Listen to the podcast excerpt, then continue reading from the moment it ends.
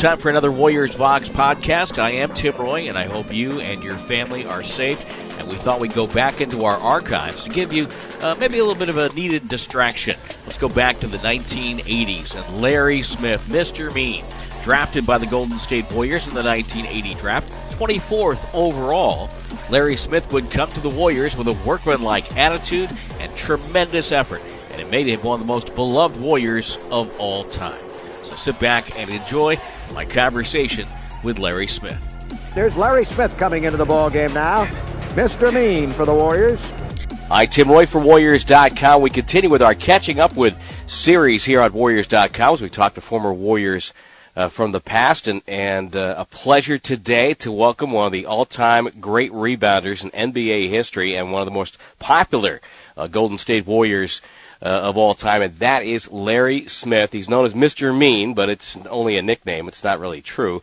Uh, and one of the greatest offensive rebounders of all time. 3.9 career offensive rebounds per game, and I believe that ranks the sixth all time. And, and Larry, welcome.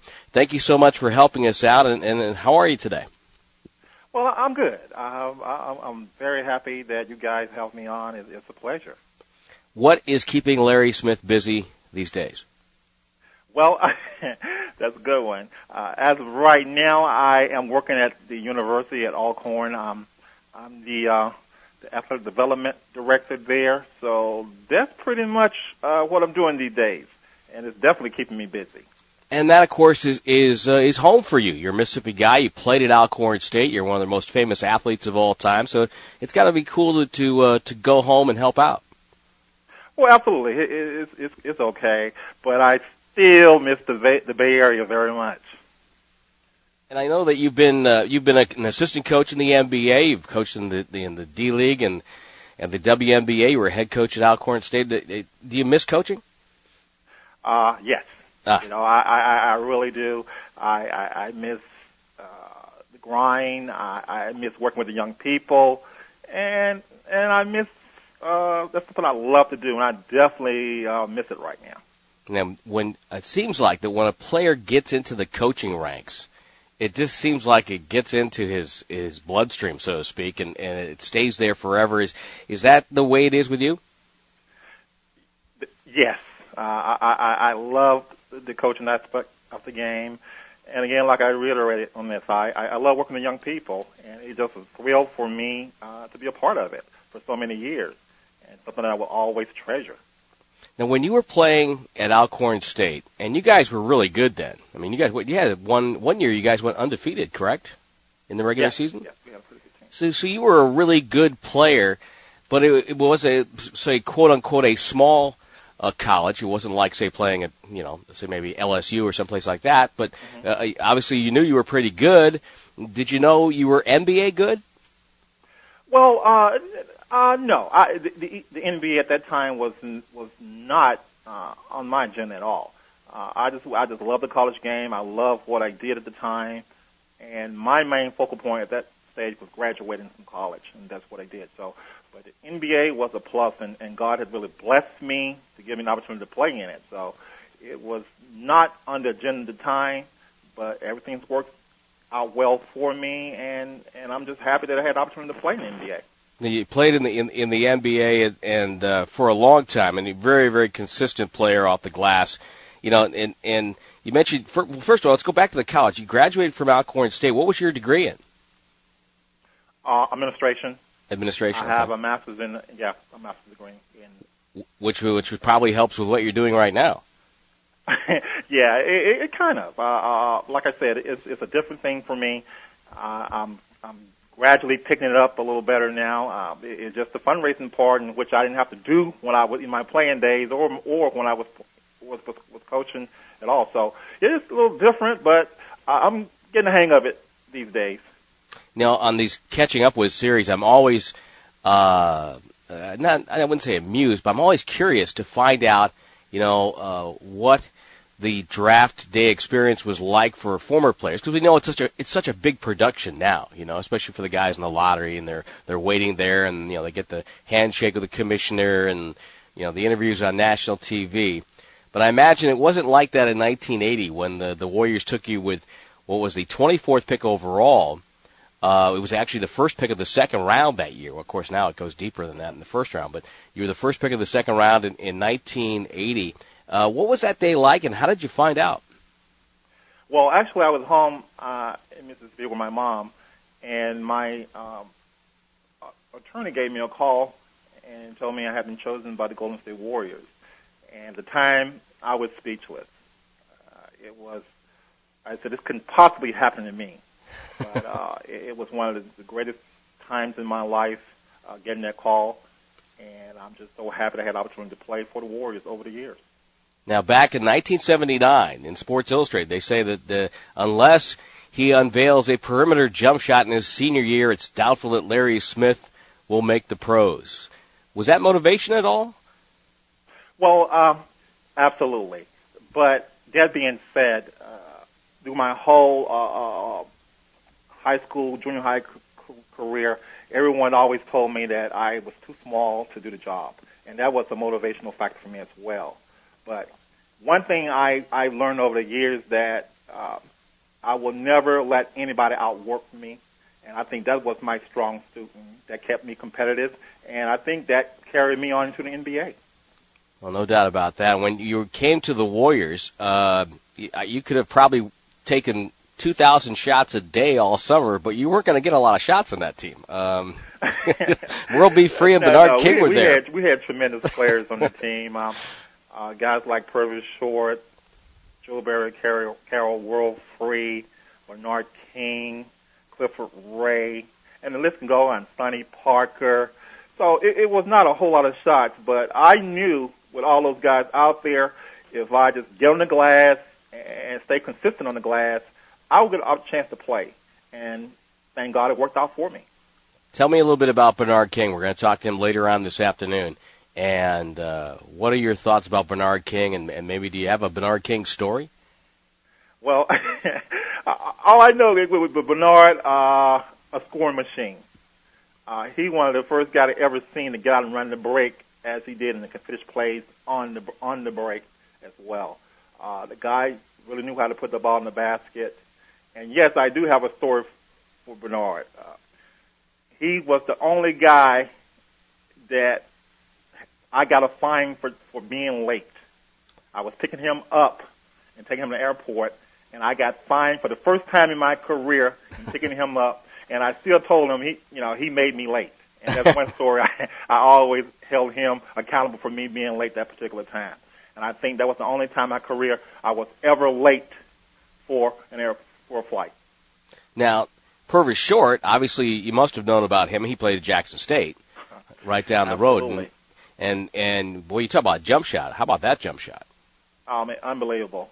Uh, short man had that rainbow jumper. It was just consistent. It was pretty. I, I never seen anybody had a beautiful shot, but his shot was was, was beautiful. Uh, a real a real score, and it, it's like I like you stated. It was with those guys on the on the team.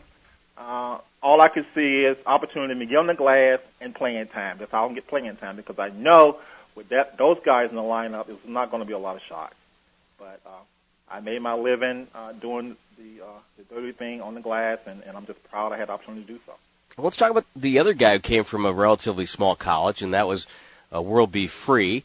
Uh, he played at, at uh, Guilford College as Lloyd Free. Uh, but what an, I don't think kids today, if you tried to describe Lloyd Free and his game, it'd be hard to really put into words. I mean, he was he was so talented and so strong. Absolutely, and, I always considered uh, a world's game as a playground game. Uh, the guy, he, he, he could score. Uh, he could do a lot of things. He, he, he could get to the basket. He had this, this, this nice jump shot. And just like I said, another guy that, that could put the ball in the basket, uh, and he was consistent in doing so. And yes, uh, and coming from a small college, a lot of people didn't get a chance to see him, but he was one of the prolific scorers of all time that, that for the Warriors in his tenure there. He was really, really good. First impression, Al Attles. First impression, he Mhm. scared me to death. Just like everybody else. yeah, when I met him, I said, "Oh God!" Uh, he, he he had this really really deep voice.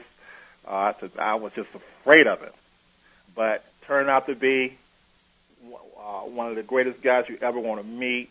I love him to death, and I'm just so proud that I had opportunity to play for him. And he saw something in you right away because he gave you, as you talked about, you wanted to get playing time, and you knew on that particular team it had to be defense, rebounding, and, and doing some of the dirty work. And he saw that in you, and, and he gave you playing time. Well, absolutely, and and he knew uh, I, I had a good work ethic, and I think that's that's what made the difference for me. That I know I, I wasn't the greatest offensive player, but I know I could do a lot of other things to get me playing time. So he saw it in me, and he saw it every single day. And him being the kind of guy he, he is today, uh, if you're going to play hard for him and do the little things, you can have opportunity to play. And thank you, God they chose me when they did. I, I always be grateful for for the Warriors and taking me, and especially uh, Al Attles and Scotty Stirling. 31 minutes a game. Scotty Stirling, of course, who uh, has, uh, I believe, just wrapped up a long uh, run with the uh, Sacramento Kings franchise and, and did the rare double double in the Bay Area, working for the Warriors and the Raiders at one point. Um, and you you were very close to, to getting a double double your first year. You would get it later on in your career, but there were a couple of times where you averaged 9.6 points a game and, uh, and very consistent off the glass, obviously for years. But in that first year, I was re- just remarkable. 12.1 rebounds a game. I believe in your final game that year, you had 31 uh, rebounds against Denver. Uh, of course, Denver, a high-scoring team, they were going to get up a lot of shots, but still, 31 rebounds. That's a lot of glass. So, how did you feel after your your rookie season when it was pretty obvious that that you were going to play in this league for a long time? Well, it, it, it was it was a great feeling for me. Uh, I just wanted to have the opportunity to play, and that's what I love to do. I, I love playing the game. It was fun for me, and and getting a chance to play in the league was an honor. And, that's something that that uh, today I sit back and think about that and say, man, uh, geez, a lot of guys couldn't didn't have opportunity to do what I did. It was an honor for me to play in the NBA, and an honor for any guy, any guys that make the NBA to play it. I think uh, you, you, it was just a great, uh, a great situation. I had opportunity to meet tremendous people, got a lot of chance to travel, and the money wasn't bad either. So it was a lot of it was a lot of it was a lot of things came into play in planning the NBA. A lot of upside, as they would say. Talking with Larry Smith, I'm Tim Roye here on Warriors.com, and and Larry, you arrived uh, in Golden State with the nickname, Mr. Mean. Uh, how did you get that? Well, um, I got that name from uh, from my college from, the, from the, my sports information director, which was Gus Howard at the time. Uh, I got the name from him because he said I never ever smile. I always like I was mad all the time, and, and which I thought was very untrue because I'm an easygoing guy. But that's how I got that name. So you, you get to the Warriors, and over the period of your career, uh, the fans attached to you. Tell me what you thought the first time you came out to warm up, and you looked over the baseline, and there were guys wearing hard hats for you. My first thought was, "Wow, uh, it, it, it was unbelievable," and I got really, really teary eyed because uh, it was so much. It was just such so much an honor for people to really appreciate the little things you did. And and I, I think as today, uh, there are no other better fans than the Warrior fans. They they were tremendous to me. Uh, they supported me throughout my whole career. Uh, regardless, I played lousy. They still supported me, and I just I just I just always tell my friends about the fans there. Out of all the places I've been, the Warriors fan was the best fan in the NBA. That's uh, that's that's well said. In in as you played nine years for the franchise before moving on to Houston, and then uh, briefly with San Antonio in the 92 uh, 93 season, uh, the 86 87 team, uh, coached by George Karl, uh, got to, to beat Utah in the first round, got to the second round of the playoffs, and, and lost to a very, very good Laker team you had to feel really good about that particular team because you know if you if, if you know had Chris Mullin was on that team, a young Chris Mullin, and you guys had you guys had some pieces there too.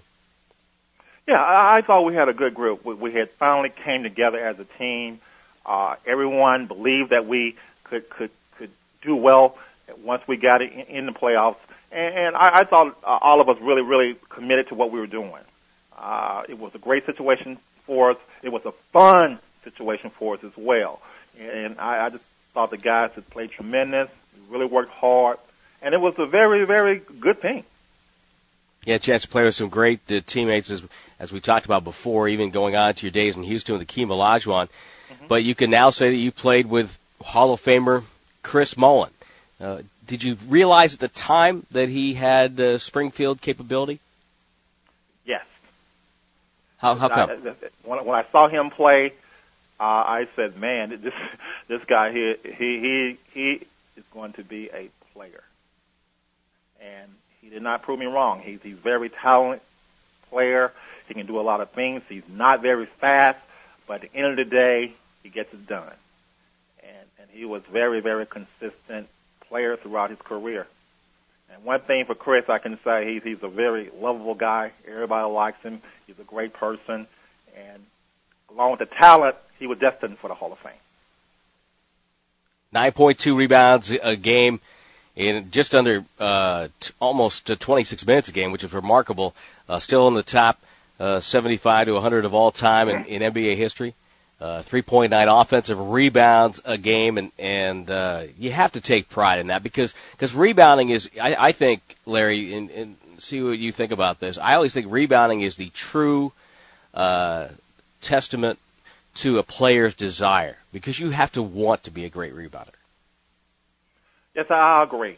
And uh, uh I played the opportunity to play with a lot of guys uh, in, in both the college, collegiate and the professional ranks, and and everybody want to score.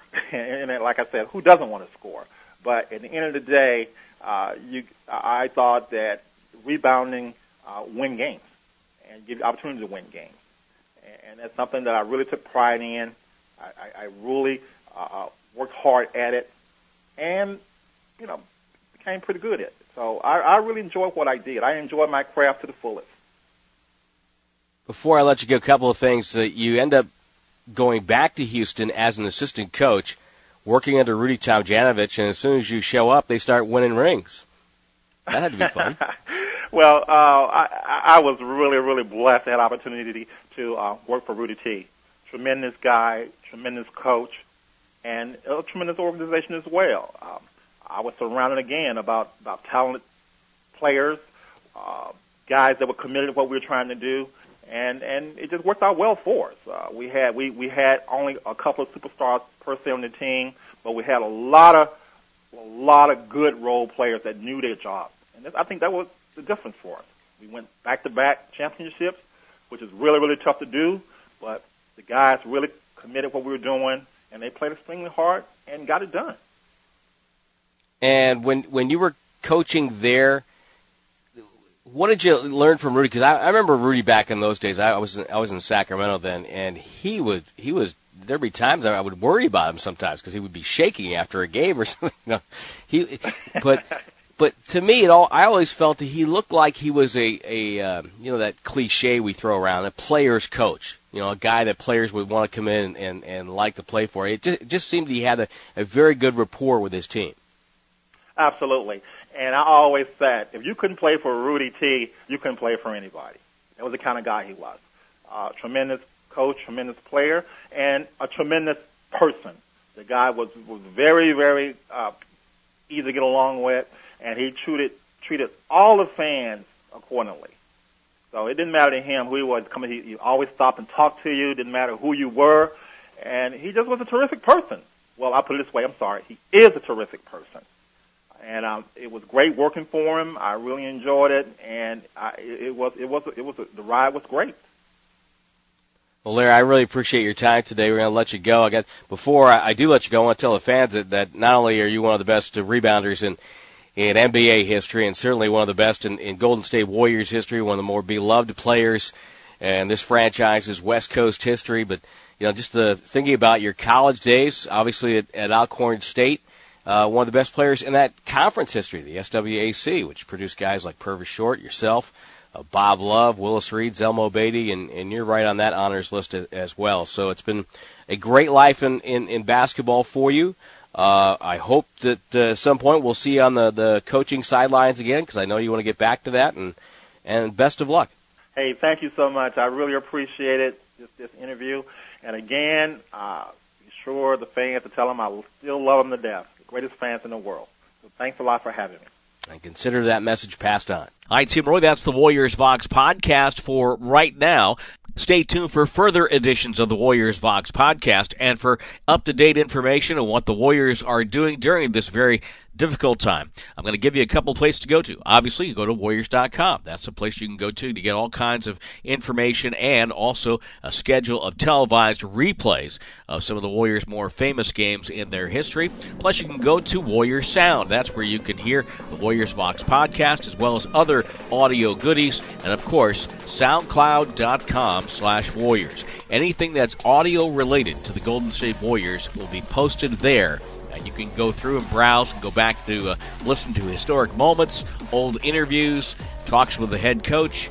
Anything you want is there at soundcloud.com slash warriors. I'm Tim Roye. Stay safe, everyone, and thank you for listening to the Warriors Fox podcast.